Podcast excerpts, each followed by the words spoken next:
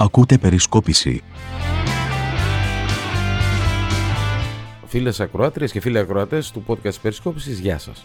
Καλώς ήρθατε σε ένα ακόμη επεισόδιο, στο 31ο επεισόδιο της τέταρτης σεζόν.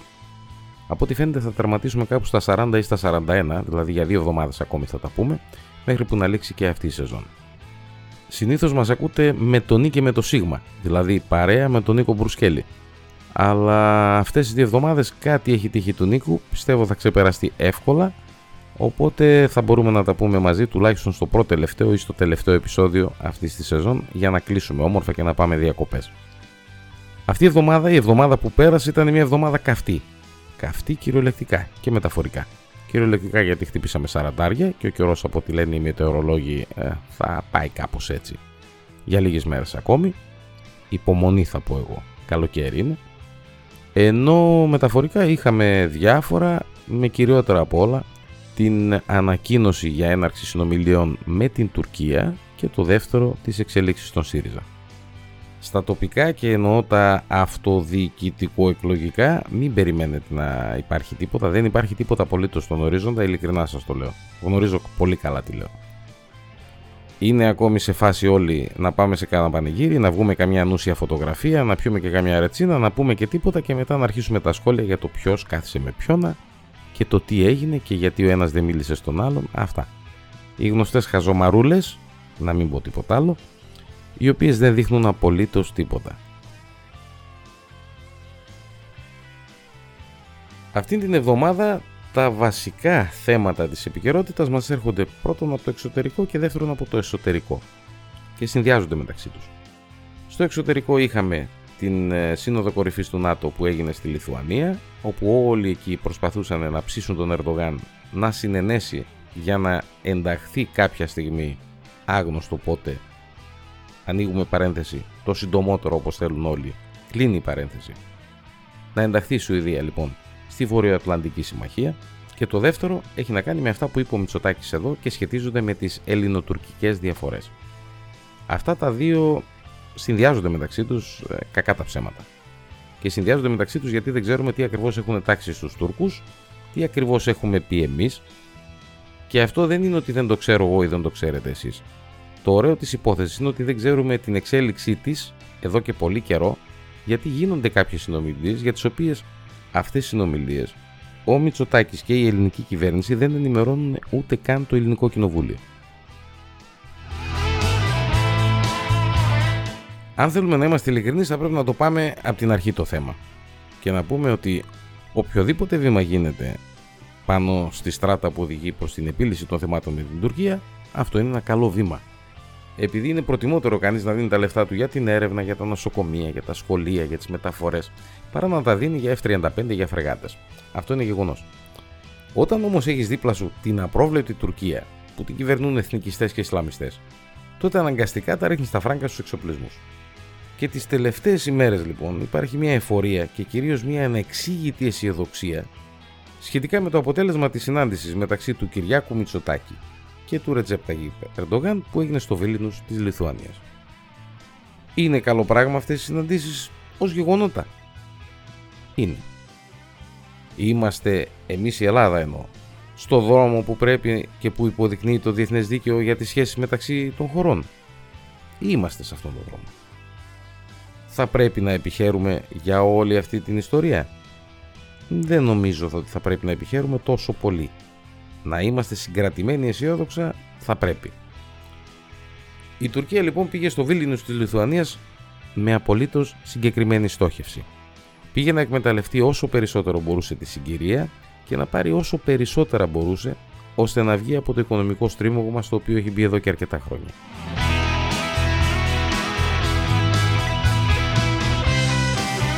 Ήταν λοιπόν μια σύνοδος κορυφής αυτή στην οποία μπλεχτήκανε τα ευρωπαϊκά με τα ανατοϊκά, με την Ουκρανία, με τη Σουηδία, κάπου εκεί χωνόμαστε κι εμείς ε, από σπόντα και για άλλους λόγους. Ο Ερντογάν σε αυτήν την ε, σύνοδο του ΝΑΤΟ ήταν αυτό που λέμε ότι αρπάξουμε. Και άρπαξε αρκετά. Και όσοι νομίζουν πως οι Αμερικάνοι έχαψαν την υπόσχεση των Τούρκων για το πού ακριβώς θα χρησιμοποιηθούν τα F-16 που θα αγοράσει ή θα αναβαθμίσει η Τουρκία, βαφκαλίζονται. Ο Biden θέλει να πουλήσει αυτό που το λέγανε κάποτε Μπαϊντενόπουλο, θυμάστε, αυτόν. Και αυτό ακριβώς κάνει. Επίσης ο Biden θέλει να κρατήσει την Τουρκία όσο πιο κοντά μπορεί, για να μην κλειστρήσει ακόμη περισσότερο προς τη μεριά της Μόσχας. Μια Μόσχα η οποία, να μην το ξεχνάμε αυτό φίλες και φίλοι, την Τουρκία την έχει δεμένη από διάφορες μεριές.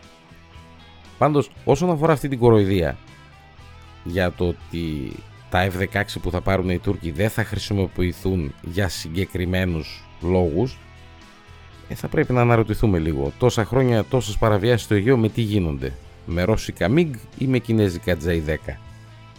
Με αμερικάνικα αεροπλάνα γίνονται, με αμερικάνικα θα γίνονται. Και δεν πάει να σφυρίζει όσο θέλει το Κογκρέσο των Ηνωμένων Πολιτείων για αυτό το θέμα. Οι Τούρκοι θα βρουν τρόπο και θα την κάνουν τη δουλειά πάλι. Στα καθαρά ελληνοτουρκικά τα πράγματα είναι ακόμη πιο περίπλοκα και ειδικά μετά τη δήλωση του Μητσοτάκη. Όπως είπα και νωρίτερα, οι περισσότεροι το έχουμε ξεχάσει. Τα τελευταία χρόνια και χωρίς να ενημερώνεται κανείς απολύτως, και κυρίως χωρίς να ενημερώνεται το Ελληνικό Κοινοβούλιο, γίνονται κάποιες συνομιλίες σε επίπεδο συμβούλων των αρχηγών των δύο κυβερνήσεων. Και τώρα λέει θα ξεκινήσουμε άλλες συνομιλίες σε υψηλότερο επίπεδο και θα είναι και σε μεγαλύτερο βάθος. Και αφού λέει οι Τούρκοι δέχτηκαν να μιλήσουμε, θα ξεκινήσει να συνεδριάζει μέχρι και το Ανώτατο Συμβούλιο Συνεργασίας των δύο χωρών, ενώ θα αναστηθούν και τα μέτρα οικοδόμησης εμπιστοσύνης. Και αυτή, ξέρετε, η λέξη είναι αυτό που σε κάνει να γελάς. Επειδή η Τουρκία είναι ο πιο αναξιόπιστος συνομιλητής που υπάρχει στη γειτονιά μας. Η χώρα μας, και όχι μόνο η χώρα μας, αυτό το έχει ζήσει πολλές φορές η χώρα μας το έχει, το έχει ζήσει επανελειμμένα. Το έχει ζήσει και στο Αιγαίο, το έχει ζήσει και στον Εύρο, το έχεις ζήσει και στην Ανατολική Μεσόγειο. Το ζητούμενο είναι ένα, ότι θα πρέπει να τελειώνουμε με αυτές τις διαφορές για να μπορέσουμε να προχωρήσουμε μπροστά. Αυτό είναι σίγουρο. Και για να μπορέσεις να τελειώσεις με κάποιες διαφορές πρέπει να καθίσεις να συνομιλήσεις με κάποιον. Συνομιλίες απευθείας δεν πρόκειται να γίνουν, αυτό είναι σίγουρο, ξεχάστε το. Αυτό το οποίο μένει λοιπόν είναι η προσφυγή στη Χάγη. Και το μυστικό όλο είναι ένα τι ακριβώς θα συζητήσουμε; Ο Μητσοτάκης σε αυτό που λέει έχει δίκιο. Έχει δίκιο όταν λέει ότι στη Χάγη μπορεί να πάμε και να έχουμε εμείς στο νου μας ότι 100 πράγματα είναι δικά μας και ξαφνικά από τα 100 να μείνουμε με τα 90. Οποιαδήποτε συμφωνία αυτού του τύπου μπορεί ενδεχομένως ναι να συνεπάγεται και κάποιες υποχωρήσεις από κάποιες θέσεις οι οποίες μπορούν να αποτελούν την αφετηρία μιας διαπραγμάτευσης. Αλλά το ερώτημα είναι, θα μείνουμε με τη διαφορά αυτή ανεπίλητη, αν η ιστορία μας προσφέρει μια ευκαιρία να τη λύσουμε. Προσέξτε, θα τη λύσουμε με όρου οι οποίοι θα είναι προφανώς συμβατοί με την υπεράσπιση των εθνικών συμφερόντων.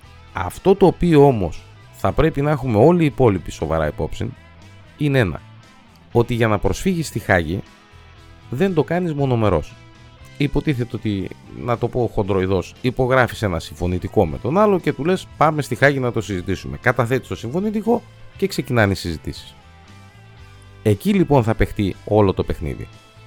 Στο τι ακριβώς θα συμφωνήσουμε ότι θα συζητηθεί στη Χάγη. Μετά θα τα αναλάβουν οι δικαστές που είναι εκεί.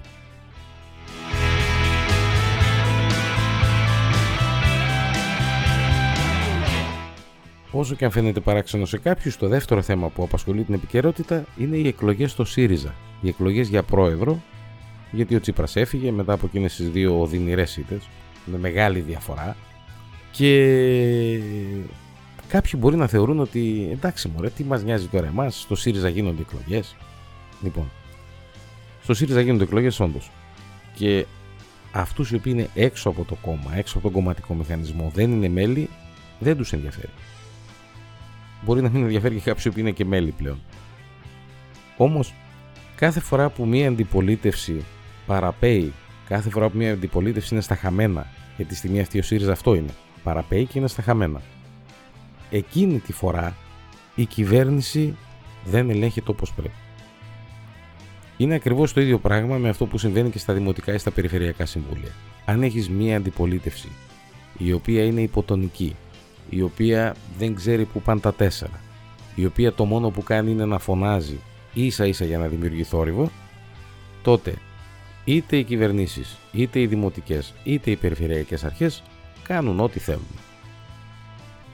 Στο ΣΥΡΙΖΑ λοιπόν έχουν τις εκλογές, θα ψάξουν να βρουν τον αντικαταστάτη του Τσίπρα. Τέσσερις υποψηφιότητες.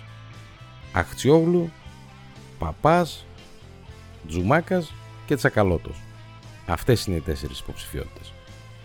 Και αφού τουλάχιστον κατάφεραν και τα βρήκαν εκεί στην ε, Κεντρική Επιτροπή του κόμματος της Εξωματικής Αντιπολίτευσης υπερψηφίστηκε μια πρόταση, μια εισήγηση μάλλον, η οποία λέει τα εξής και θα γίνουν αυτά όπως ε, αποφασίστηκε. Διαρκές συνέδριο στις 3 Σεπτεμβρίου, εκλογές Προέδρου στον ΣΥΡΙΖΑ στις 10 και στις 16 Σεπτεμβρίου και έκτακτο συνέδριο τον Νοέμβριο.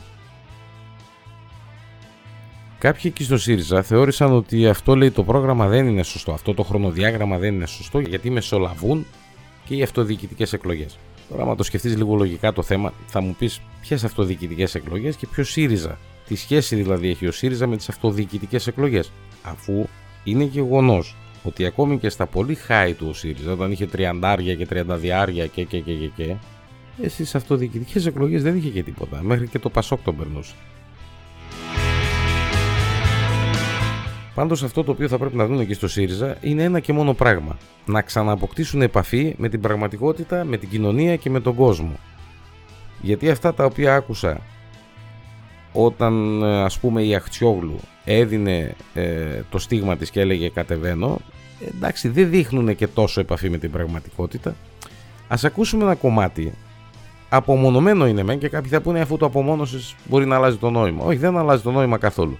Ας το ακούσουμε λίγο Είμαστε με τους πολλούς, είμαστε με το δίκιο. Αυτό που θέλουμε σήμερα είναι να είμαστε η δύναμη της δημιουργικής αντιπολίτευσης. Έτσι όπως οι καιροί και οι νέες συνθήκες το απαιτούν. Ώστε να γίνουμε αύριο η ρεαλιστική και αποτελεσματική διακυβέρνηση υπέρ των πολλών.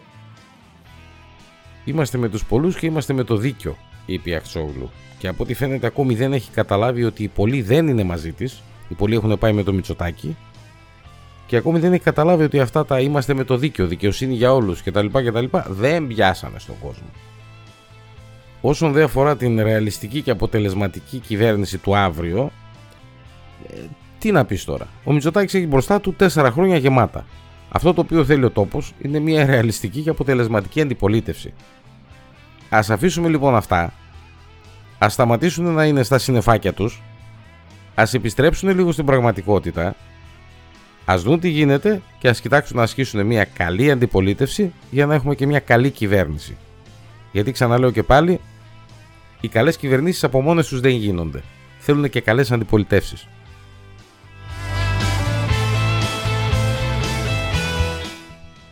Κάπου εδώ τελειώνει το 31ο επεισόδιο του τέταρτου κύκλου Μέχρι την επόμενη εβδομάδα να είστε όλοι καλά, να μας συστήνετε στους φίλους σας, να προσέχετε, να είμαστε μαζί για την επόμενη εβδομάδα.